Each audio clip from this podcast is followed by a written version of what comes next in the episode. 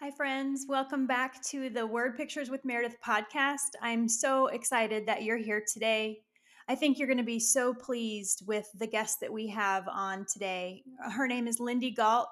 She is a friend of mine that I've known through the fitness world. Um, but more importantly, she's a sister in Christ, and God has connected our hearts together. And it's just been my pleasure to walk beside her in some of her journey. Lord, the Lord has just placed her on my heart in so many different times, and I'll share a little bit about that later. But now let's get to our episode with Lindy Galt as she shares very transparently and vulnerably about her journey um, and her walk with Jesus. Enjoy.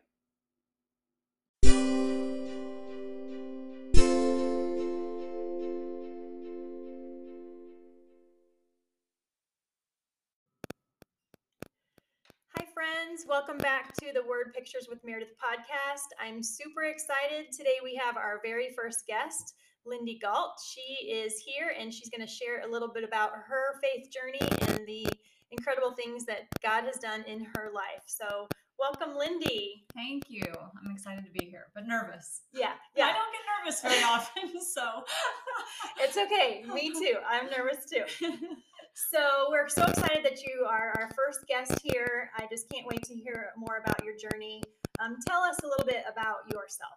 Okay, sure. Um, well, obviously, my name is Lindy. Um, grew up in a small town here in the Midwest. Um, I have been a believer my entire life. Uh, I don't remember a time when I didn't, you know, know know God. Uh, I was, grew up in church, um, so my faith was very important to me from a from a young age. Something that I learned about my parents instilled in me: church every Sunday, Sunday school, youth group, oh, yeah. summer camp, all the stuff, you know, mm-hmm. all the mm-hmm. things. Mm-hmm. Um, mission trips, even you know, when I was a teenager um, over the summertime.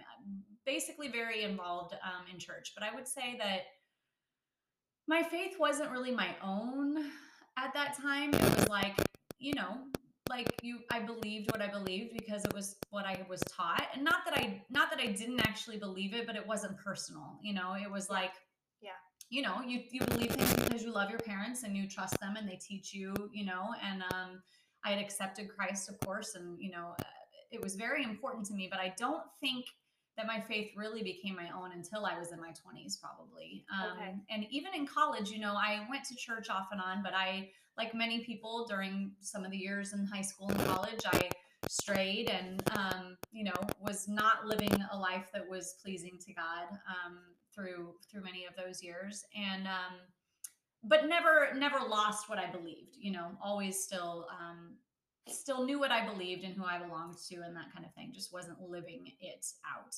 Um, and I would say it was probably, yeah, not until I was in my 20s. Um, and really, it was after I kind of had left home, you know, and when you're finally then out from under that and realizing, like, yeah whoa you know this is life outside of the bubble right. of my hometown and my right. family and you know my all of that kind of stuff and, and and taking it onto my own and then it becoming um you know something that became personal to me and um so anyhow i after college i lived in chicago for a few years and i actually did go to church while i was there um to um you know to to get kind of back you know, back on track with right. what I believed, that kind of thing. Right. But again, it wasn't until I was, yeah, it, deep into my 20s that I really felt like, okay, I get this now. And this is much more than a list of do's and don'ts and right. you know like a thing that was it's expected that you live this way and that you don't do these things and christians do this and christians don't do that and that it became a relationship with jesus right. at that point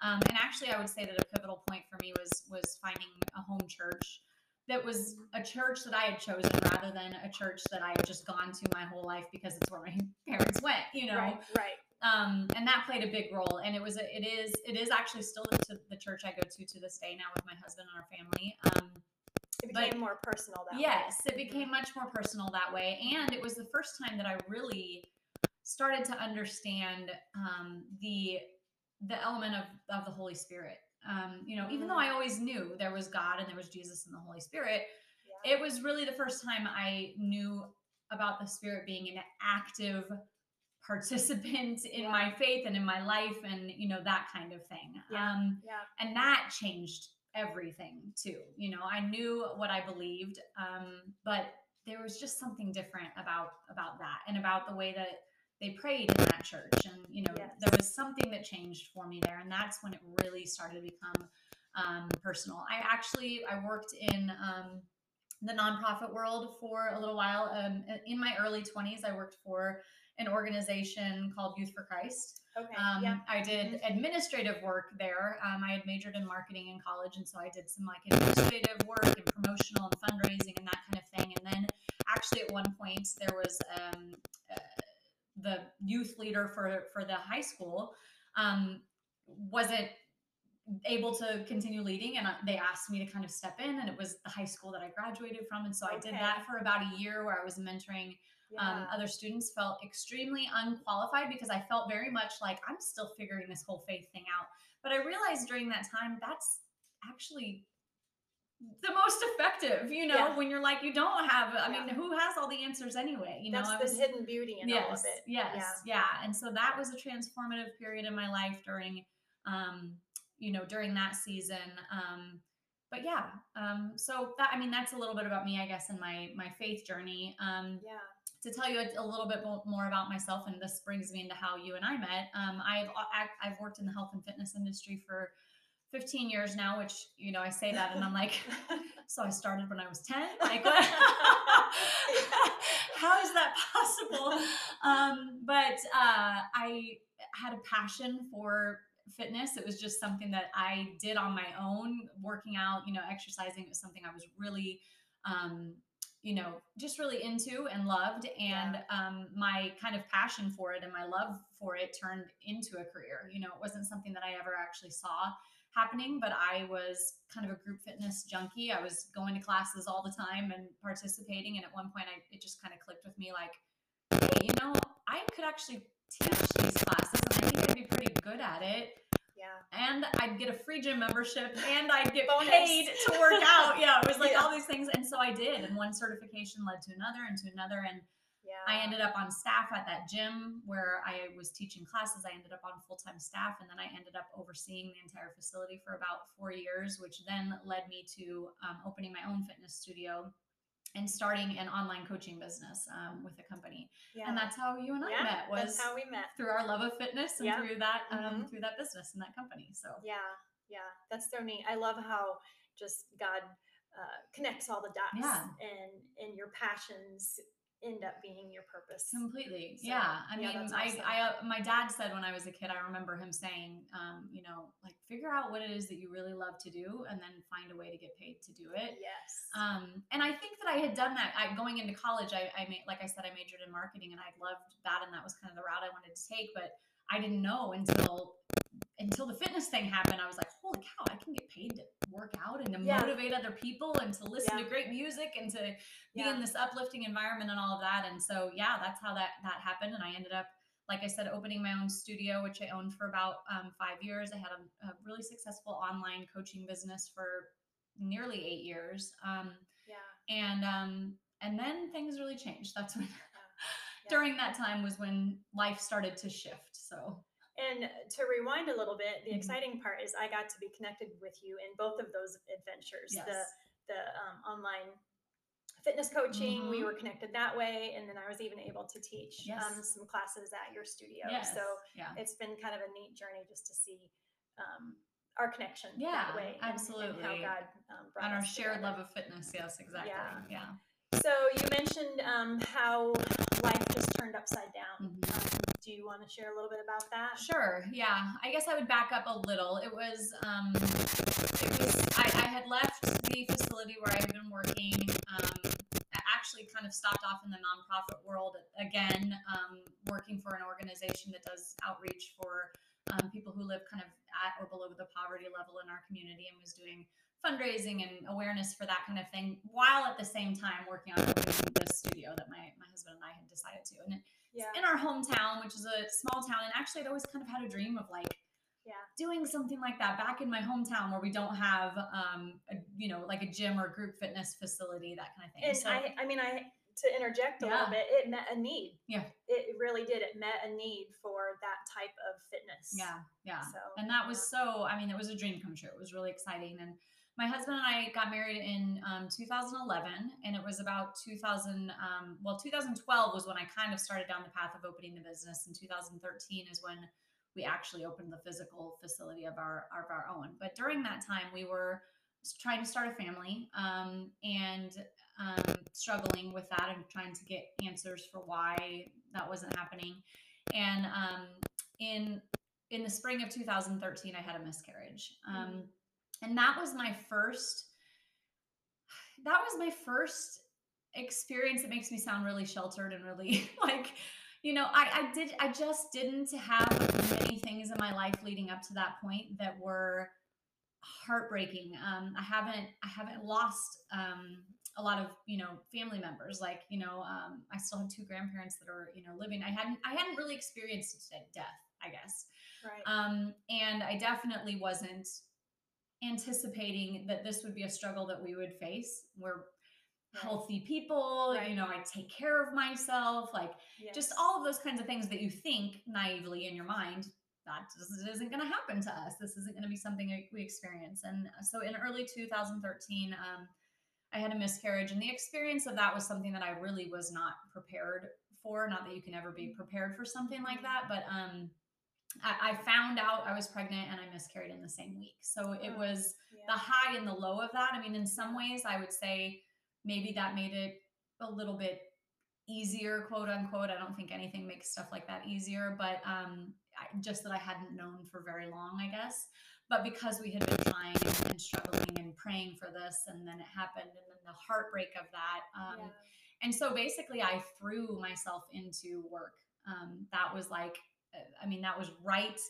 I had the miscarriage, and the next month we signed a lease on the space to Mm. open the business because honestly, I was like, I need a project. I need, Yeah, I need a. Keep your hands baby, busy yeah. so that you can process. Mhm. It was my way of of, and in some ways, it was probably my way of avoiding it. It was my way of distracting myself and avoiding the pain of it, and just pushing through, which is kind of my tendency. Just you know, just keep going. You're strong. Keep going. Make it through. Um, and so that took my attention, distracted me. Um, and yeah, and then we opened the facility and that got underway. And basically I was, um, I was working a full-time job while opening a business Oh and my teaching classes and was doing what I had been doing for at least a solid five years at this point, point, which was running myself ragged and stretching myself Mm. way too thin. Like. Trying to be everything to everybody and do everything and prove that I could. And I don't know who I was trying to prove that to, but um, just doing too much, basically. I, under- I understand. yes, it's our personality types, right? I think so. On a side note, are, do you know your Enneagram number? I I am I, so I really need to take the test again, Oh, but okay. because I kind of you know did it, but without really. Right, I'm right. pretty sure I'm a one, but I Yeah. I'm a mix. I'm definitely. I know that I know that they have wings. I haven't studied Yeah, it a lot. yeah, yeah. yeah. I'm a one, but there's a lot of things that I resonate with about a one, and then there's a lot of things where I'm like, oh, that's not me at all. So I need to figure out what my other one is because I know there's a wing Yeah. and a balance of something. But yes, a Yeah, one. yeah, I, yeah, I could see that. Yeah, It's the Not- driven. not the- to not to put anyone in a box. no, but, no. I know it's hard. Well, and as soon as I read, you know, you're a one, and a one is a basically like a perfectionist, a Yeah. reformer. Yeah. Um, Mhm. I, you know, I rolled my eyes because I've basically been told that my whole life. Like Yeah. you're a, you're a perfectionist, and this is you're the one who like just kind of like gets things done and that kind of thing. Not that that's a bad thing. No, but no, it's not at all. it can at all. be any Yes. any personality Yes. trait that is Yes. not kept in check and that is not balanced can get unhealthy Yeah. for sure. I, Yeah. I, I agree. yes. Side note there. Yes. yes. Yeah. So here you are working all these hours. You have your studio, you have your full time job, and Mhm. in the midst, you're trying to process this loss. Mhm. Trying to process the loss, but then also trying to um trying again. Yeah. Yeah. Yeah. And through that learning um, you know, learning a lot. Um, but also that was I would say that that is the period of my life where I really just started to, you know, to use the term wrestle with God, you know, Yeah. just the questions of why and, you know, well, why this loss, but also why this struggle and why hasn't this happened yet? And um, Mhm. you know any anyone who has gone through any kind of infertility will know what I mean when I say like it's it's just something that you can't reconcile with God. Like right. I don't know that I'll ever understand it on this side of heaven. Right. Um right. probably not supposed to, but um it's I mean, you know, God I know that God is for families. He's for yeah. children. He is, you know, all of that. And so and especially in a world where we see so many neglected and abused children or people who don't want you know their kids and that kind of thing it's very hard to you know reconcile that basically in your mind and in your heart of like why when i when we want this so much and we right. would be good parents why aren't we being blessed with this and understanding right. that and trusting god through the process and trusting his timing and you know all of those kinds of things and um you know but i i was i was i was pushing through and i was just just keep going and keep doing it and it'll happen and it and and, and i also probably was taking it on like a i'm going to make this happen uh, because that's what i do i right. make things happen and if i have a goal i set right. out and i achieve it you know and right. i was learning the hard way through that situation that you can't always do that that's not yeah. that's not the way it works but sure, i was sure determined you know i was reading everything i could and trying to understand everything and you know we were trying to get in with the doctors and um so anyway, fast forward then to 2014. So at this point, we had been we'd been trying for over two years at that point and had had the one loss. Mm-hmm. Um, and you know, I am sure that I have heard from God my whole life. I don't think I can identify it. You know, like um, Right. I don't think I was aware, right. you know, when right. I was younger. Uh, uh, having having grown up, you know, with my faith and that kind of thing, I'm sure that I heard from God many, many times. I don't think that I knew that that's what it was at the time. Right. During this time, though, I was definitely praying. You know, like I want to hear from you. Like, help me to understand this. You know, um, mm-hmm. is this ever going?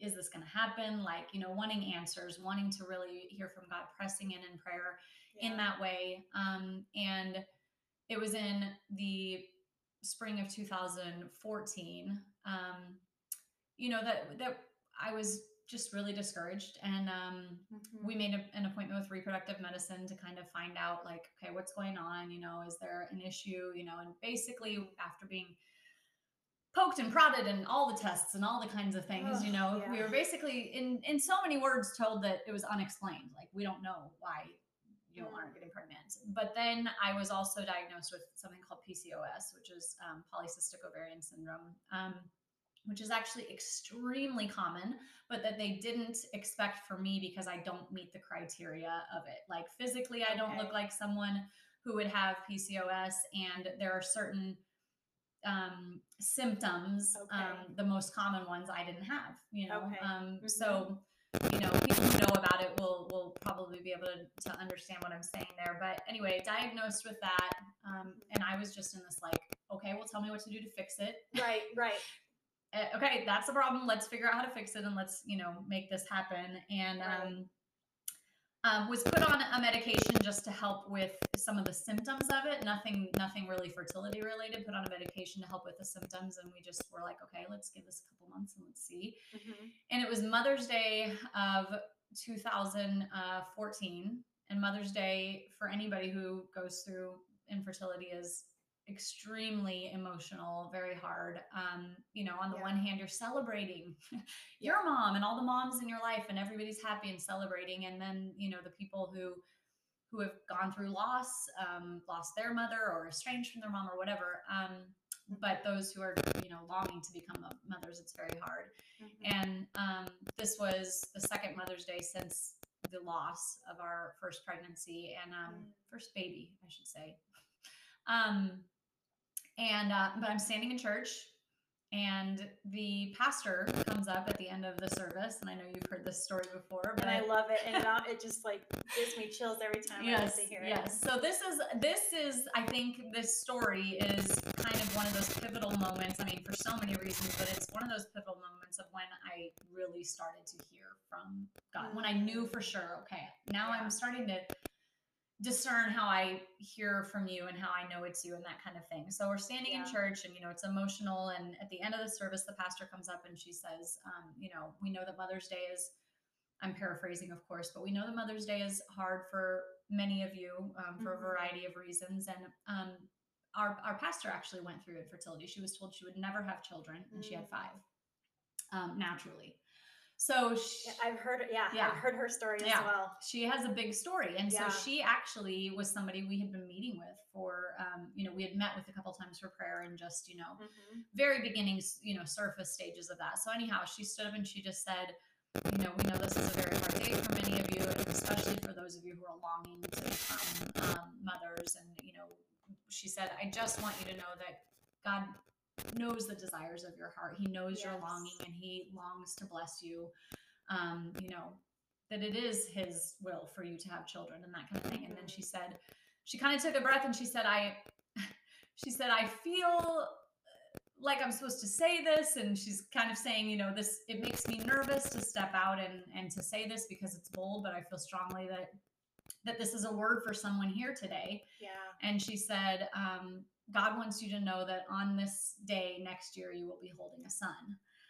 And I just knew she was talking to me. I just, it was just a knowing. It was just this like overwhelming feeling. I mean, my bo- my whole body got hot. Yeah. Holy Spirit, like Yeah, absolutely. my whole body got hot and i just i kind of started sweating and then i just started crying and i remember looking at my husband and saying i think she's talking to us like yeah. i think she's talking to Yeah. me and i believed it and i went away from that believing that she was talking to us and then um, so that was obviously may and Yeah. then may passed and then june passed and Mm. negative negative you know and um, july came around and i remember thinking god I know that that was you. Yeah. I know that was a word from me from you. I know I heard that. Mhm.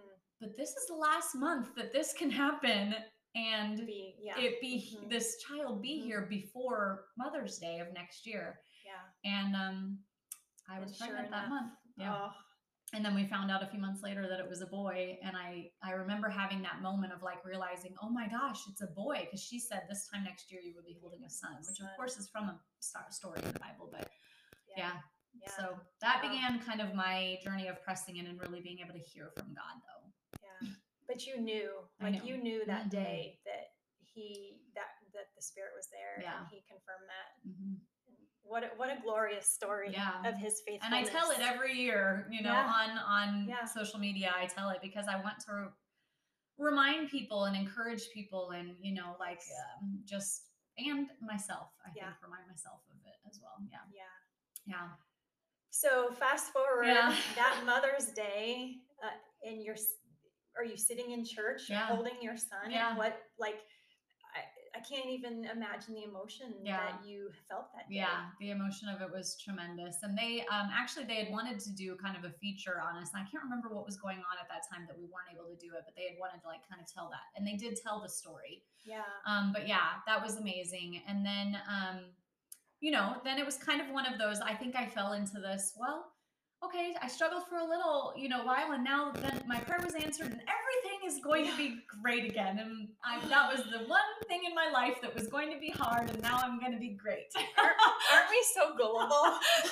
I really, I really Oh, do think like, okay, God, thanks for that little Oh. trial. I trust you more now, Yeah, and I'm yeah. closer to you. we're, And we're good now. now we're good. I'm just I'm I'm strong. yeah.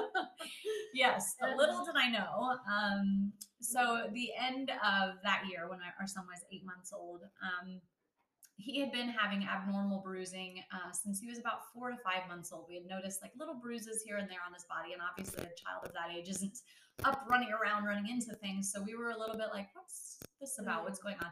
I've always been an easy bruiser, so I kind of was Yeah. like, "Well, maybe he's just going to be an easy bruiser like mom," you know. Um, right.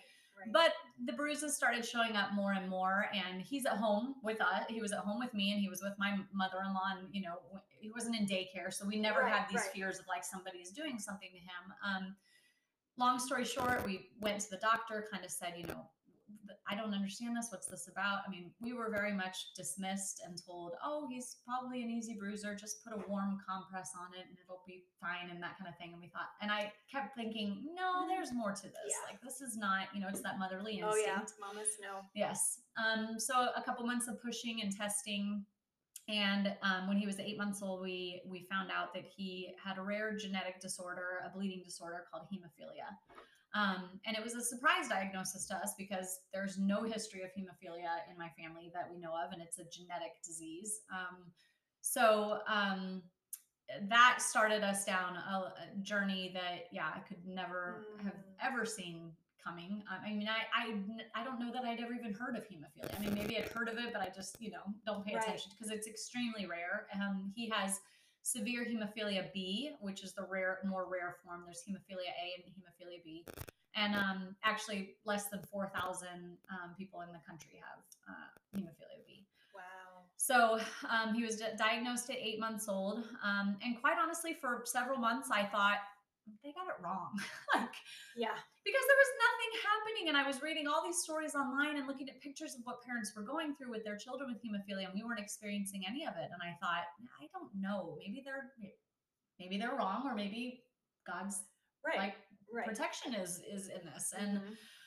so um, around 18 months old, actually, I was thinking about this as I was coming here. Um, when Lincoln was 18 months old, we did the child dedication um, of him at church. Mhm. And um, the day of his dedication was the day of his first, what's called a spontaneous joint bleed, which is something that um, Oh, people wow. with hemophilia have. Wow. And I don't think that that's random. I think it was like this day when we Mhm. declared his life was going to be, you know, how we were going to raise him, how his life was going to be lived. And I have always believed because of the prophetic word that we got over him Right.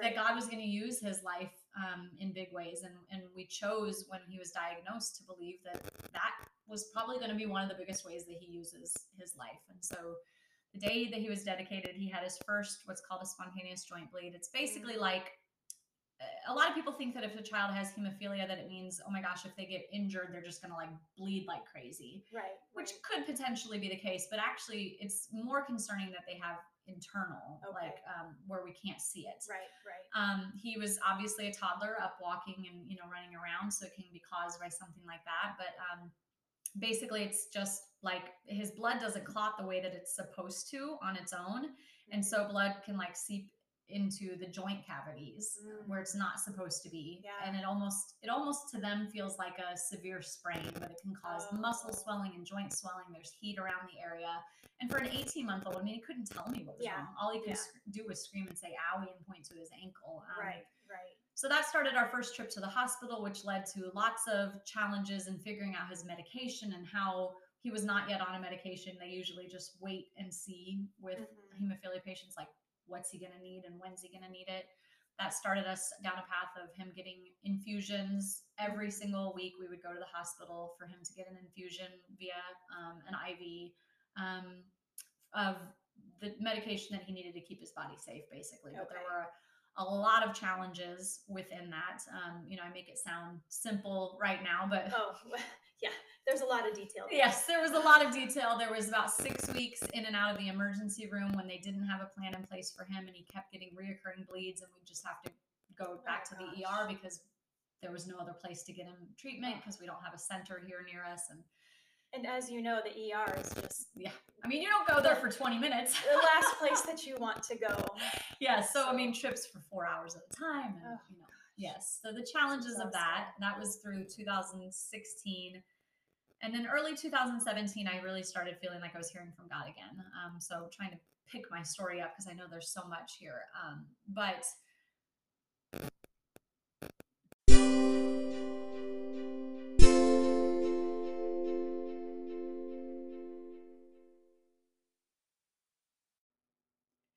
Just popping in here real quick, just to take a moment to gather yourself, to just sit in awe at the fact that God has such perfect timing.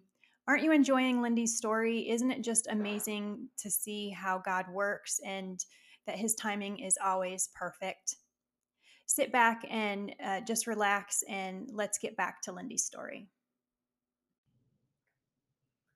So, um, you know, through that season, that was a time again when I felt like I was just having a lot of conversations with God, like, okay, why? you know, and, you know, that's probably the question that I ask God the most and that I've learned to kind of, ah, I don't know, stop asking questions because Right. are we ever really going to understand, you know, Right. understand it all? But that's like, of course, that's what, that's what I want. I want to understand because when I understand, I can fix it. Yeah. Well, because if you have the answer why, then it makes more sense Makes to more you, sense, and then and it, yes. yeah, it's so And, it's you know, completely yeah understandable. and but god leaves so many things as you know a mystery and and so many things we just don't understand until years later looking back at them you know i can look back at so many things now and i see oh yeah there and you were there and you and there you were there and you know that kind of thing but Right. so a lot of talking to god through that time and i can remember saying um, I, to a friend of mine who had kind of approached me and we didn't know each other very well um, and this is one of the ways that i think that god you know works um, Mhm. we did not know each other very well and she um, approached me and said you know i just want you to know that i've been praying for you. Mm. um, and you know i said thank you and that kind of thing. And she said no i mean like i'm really praying for you. Like every day i'm at a certain time praying for you. And i kind of thought like what? What? You know and she said i just feel like god told me that you need people in your corner right now. And um i mean i'll never forget that. And i after that she and i started to talk more become closer. And i can remember saying to her and she remembers very clearly that i said i wish i heard from god the way that you do because she Oh. felt like god had told her to pray for me so she started praying for me you know every day Yeah. and I said, I wish I heard from God the way that you do, you know. And she said, Well, let's pray for that, you know, like let's start praying that you will hear from him more Yes. clearly. And so the way that God has always, you know, um, spoken to me, and this is why I said I'm sure that I was hearing from him all through my life and not realizing that that's what it was. But I'm an incredibly deep feeler, like a very Mm. Emotional um, person. It does not take much at all for me to start crying, like at all. Same. I cry multiple times a day, and I'm not afraid to say it. Yeah. Uh, same here. Yeah. so I'm a very deep feeler, and God has always spoken to me through feelings. Um, but I don't think I ever really knew how to discern it because I have so many emotions, and my Right, emotions are so big. It was like are those mine Yes, or yeah. yes. mhm. But I really did feel like during this time, like God started to show me how to identify them, and and the the way that I feel like God does speak to me is through kind of like almost like a knowing. It's like this gut feeling, you know, like you know how people say like trust your gut and your gut instinct Yeah. and all of that kind of stuff. And it was really like that gut, you know, feeling like something that just kept coming back to me, and I couldn't kind of shake the feeling of it Yeah. or whatever. The other way has been through other people, you know, through Yeah. You know my, my friend that i just mentioned through you you have many times sent me messages or said things that i've thought okay that was god because she could not have known that you know Yeah. because even Yeah. though we're connected it's not like we're close enough to talk on a day-to-day basis about our lives and Right.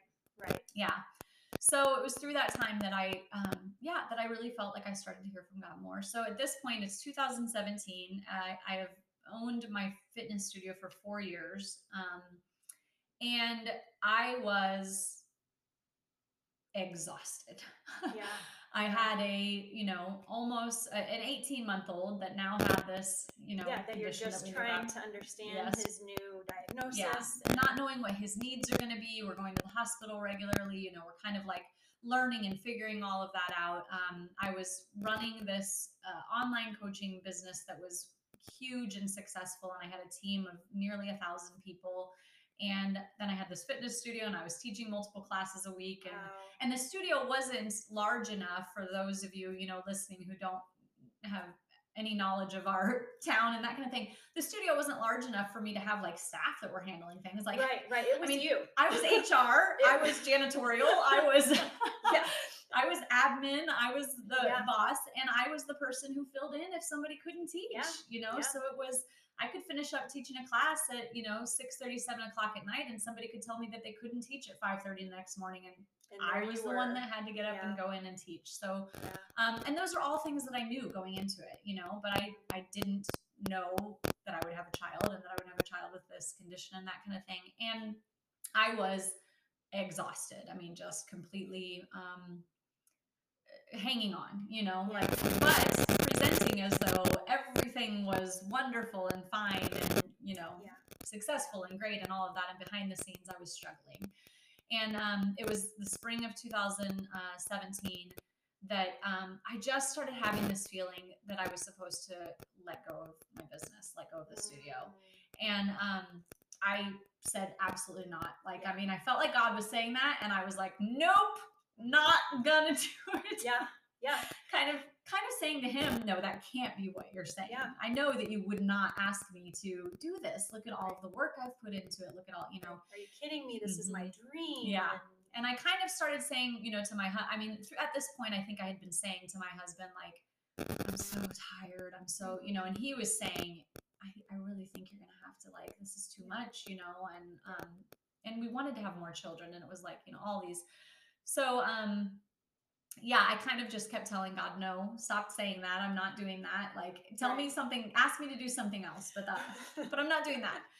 And then um, the business next to us uh, approached us and just said, you know, hey, I- we know that your lease is up next spring. What do you plan to do? Are you going to are you going to stay? Or are you guys, you know, leaving or you know, expanding or whatever? right.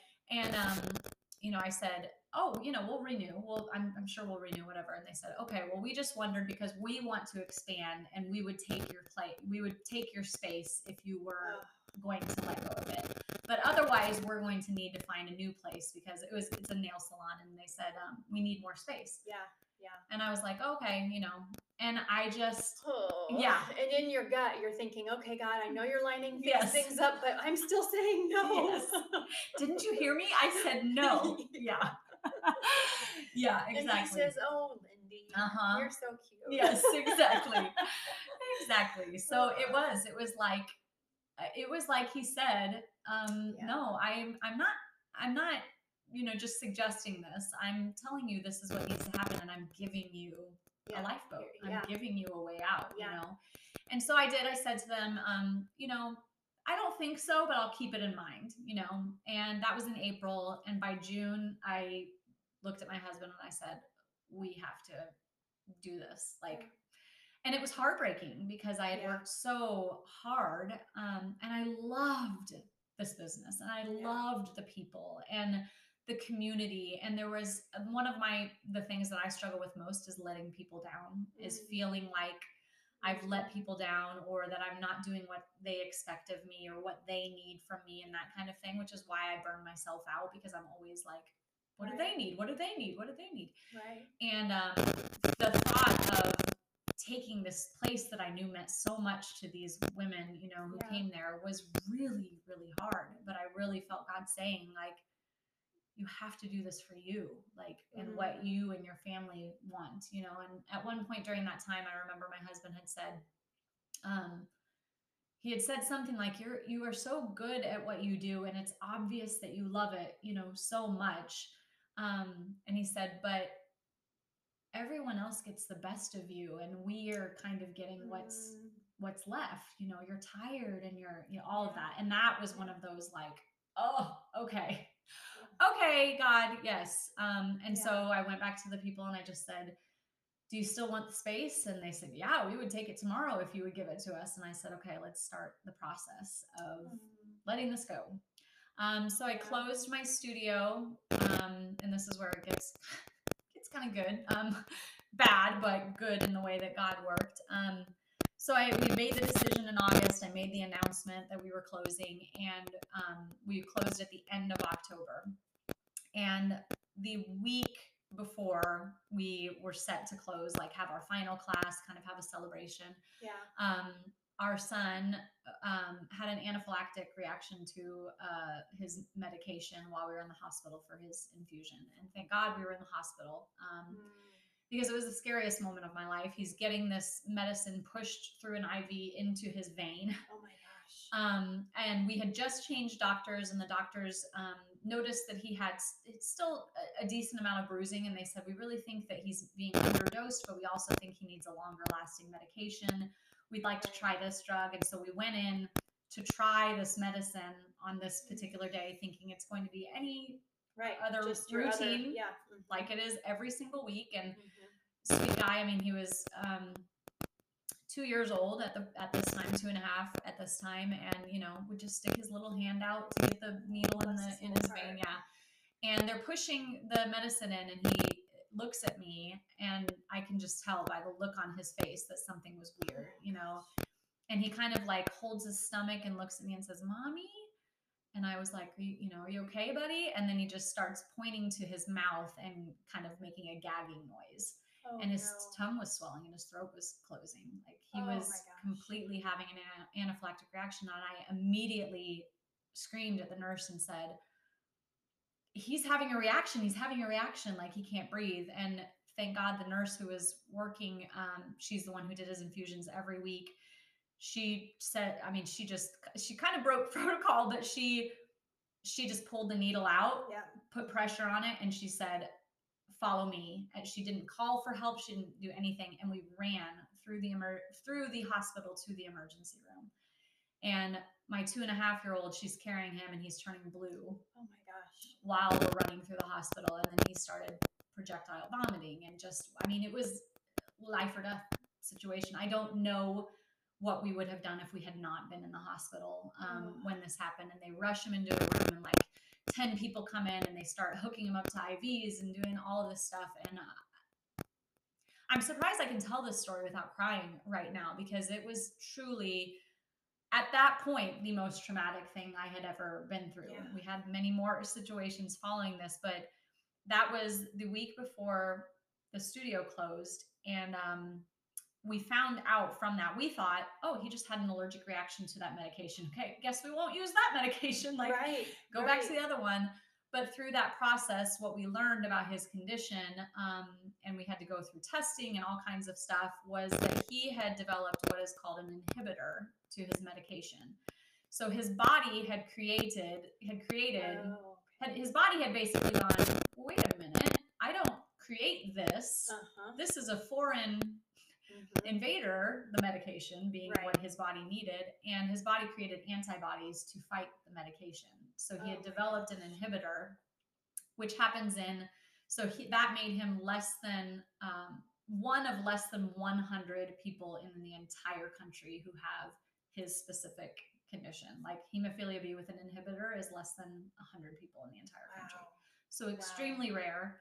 Um, but so we found out he had this inhibitor, and that took us on a path that would lead us into 10 straight months of being in and out of the children's hospital for admissions and dealing with emergency situations with him and um, joint bleeds and muscle bleeds and all kinds of things because basically we found out from that he can't get the medication that his body needs because he will have that reaction to it each time because his body is rejecting the medication. And um, that was one week before we closed the doors on the studio. And so that happened. And we didn't know at that moment in October, but then we were in the hospital in November and Mm. December and January and February. We were in the hospital every single month until the following July. And the Yeah. shortest admission we had was four days in that time. And the hospital, when I say the hospital, we're talking about a children's hospital. It's an hour and a half away. Yeah, yeah, So closing the studio was God's yeah. provision. So you, you look back and you think, what a painful decision, and it Mhm. was painful. yeah. But look at the provision. Mhm. There's no way. Yeah. That I mean, we would have, I would have gone to, I would have had to go up there one day and just put a sign on the door that Yeah, said, I'm sorry, no but we're closed. Because there's no way I could have operated that facility during that time. And so God speaking to me Yeah. at the beginning of that year. And, and it was that, it was that feeling. It was just that Yeah. feeling of like, Mhm. you're supposed to lay this down. You're supposed to let this go. And I fought it, you know. I said, "No, God, you can't be serious. Do you know how much work I've put into this? You know that." And then it was him taking it a step further like, "Okay, you're not going to listen. I'm going to provide you with an option for a way out." And then it was, you know, and then there were things that happened through that summer that but it was that it started with that you know, that Mhm. the way that God speaks to us, you Yeah. know, and then Yeah. using other people and putting those things. And so, Yeah. yeah.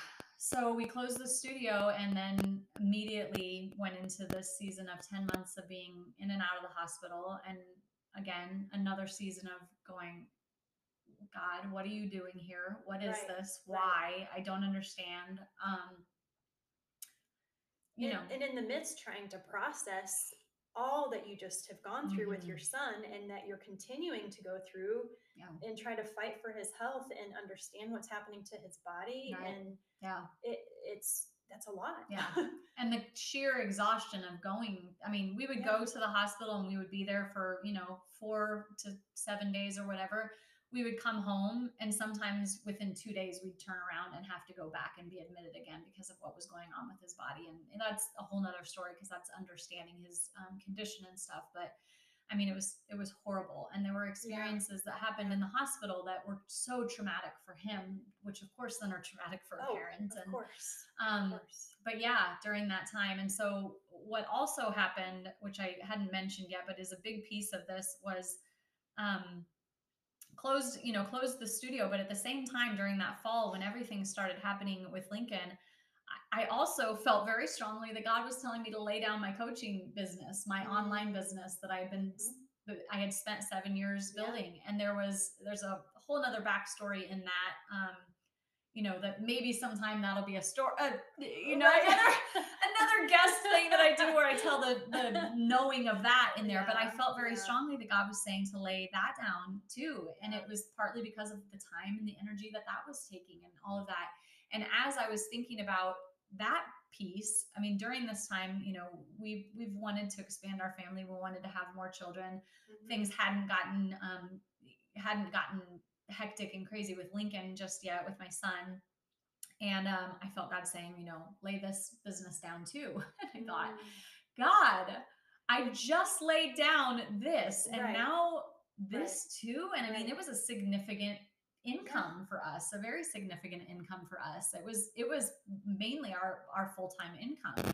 And um so there was that, you know, like but I again, I just had this knowing yeah you you you've experienced it enough times Uh-huh. to where you know there was just something that I just knew. I knew that God was Mhm. saying, I want you to lay this down and trust me um, Mhm. with it. Mhm. And so I had planned to um, start a different business. I was I had made the decision I was going to lay this down. I was going to start a different business. But as I was wrestling with that, I felt very strongly. And this is one of those things where I feel like you know you have word pictures um, where you feel like God gives you that vision and then Mhm. it tells you what it means and that kind of thing. And Mhm. for me, like I said, a lot of times it's a feeling. A lot of times it's words from other people. Mhm. Um, but the the feeling, the thing that goes with the feeling part is sometimes it almost feels like a thought that just gets planted in my mind that I kind of go, I don't feel like that was my thought. yeah you know what I Mhm. mean? that Like, one wasn't me Yeah.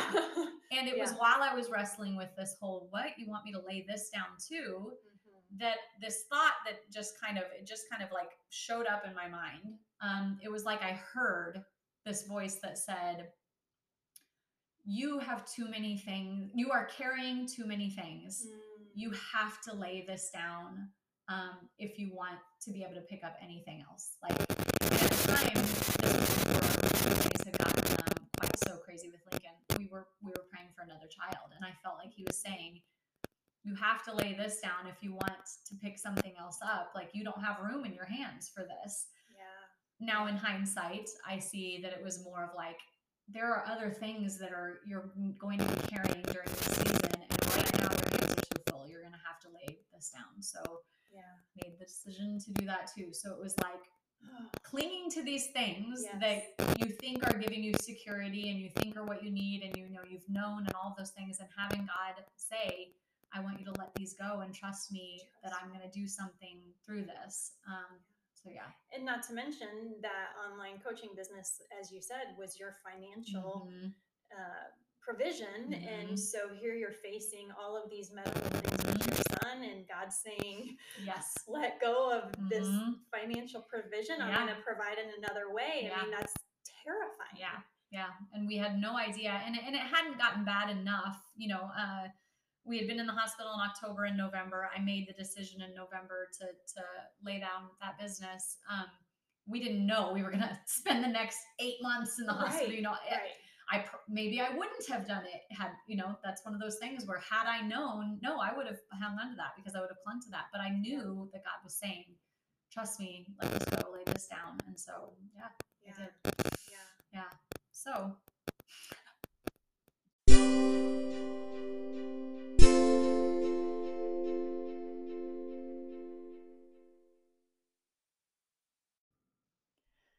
Oh, friends, aren't you just full of emotion as you've been listening to Lindy's story? Aren't you just in awe at the timing of God and how He has walked so faithfully through her journey with her? There's so much more to come in Lindy's story, and we just didn't want to cram it all into one episode. So we're actually breaking it down into two parts. So this is going to be part one, and then after the first of the year, look for part two. I did want to share with you just one of the stories in how God has connected Lindy and I. It's been months now, but one night uh, I was sound asleep, and I typically am one that sleeps through the night. I really don't have a lot of waking up and interruptions. But this time I was sound asleep, and God woke me up. I mean, it was just as clear as could be. I was awake, not groggy and I could just sense that I was supposed to be praying for Lindy. She just was on my heart so strong. And the lyrics to the song Waymaker kept running through my head. I'm not sure if you're familiar with that song, but part of it says, Even when I don't see it, you're working. Even when I don't see it, you're working.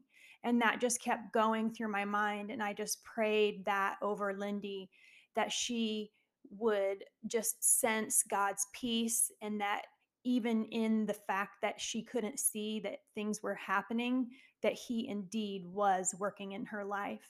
So I prayed that prayer probably five to 10 minutes, and then I went back to sleep, which was not something that can easily happen for me. If I'm awoke at night, I usually tend to stay awake, but I just went back to sleep that night the next morning, I just felt so strongly that I needed to reach out to Lindy and let her know what had happened.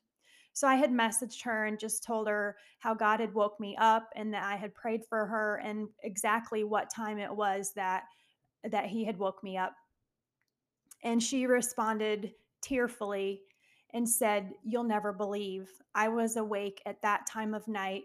I was being attacked. I was um, very just in a dark mental place. I felt like the enemy was just after me.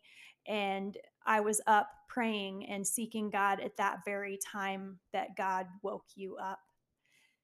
And after I read that message, of course, I cried as well because it's just another example of how God has perfect timing, how he connects us, and how we stand in the gap and we pray for each other.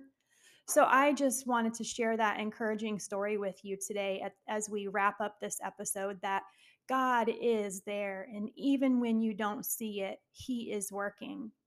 I pray that you would just seek Him, that He would make Himself real to you, and that when you do feel those urgings, when someone is placed on your mind or on your heart, or even if you wake up at night and you are thinking of that person, pray for them God is is using you to fill that gap and there's nothing more honoring and humbling than to be used in the kingdom of God. I thank you so much for listening to this episode. I look forward to the next time that we can meet again and we will just talk again soon. Thanks, friends.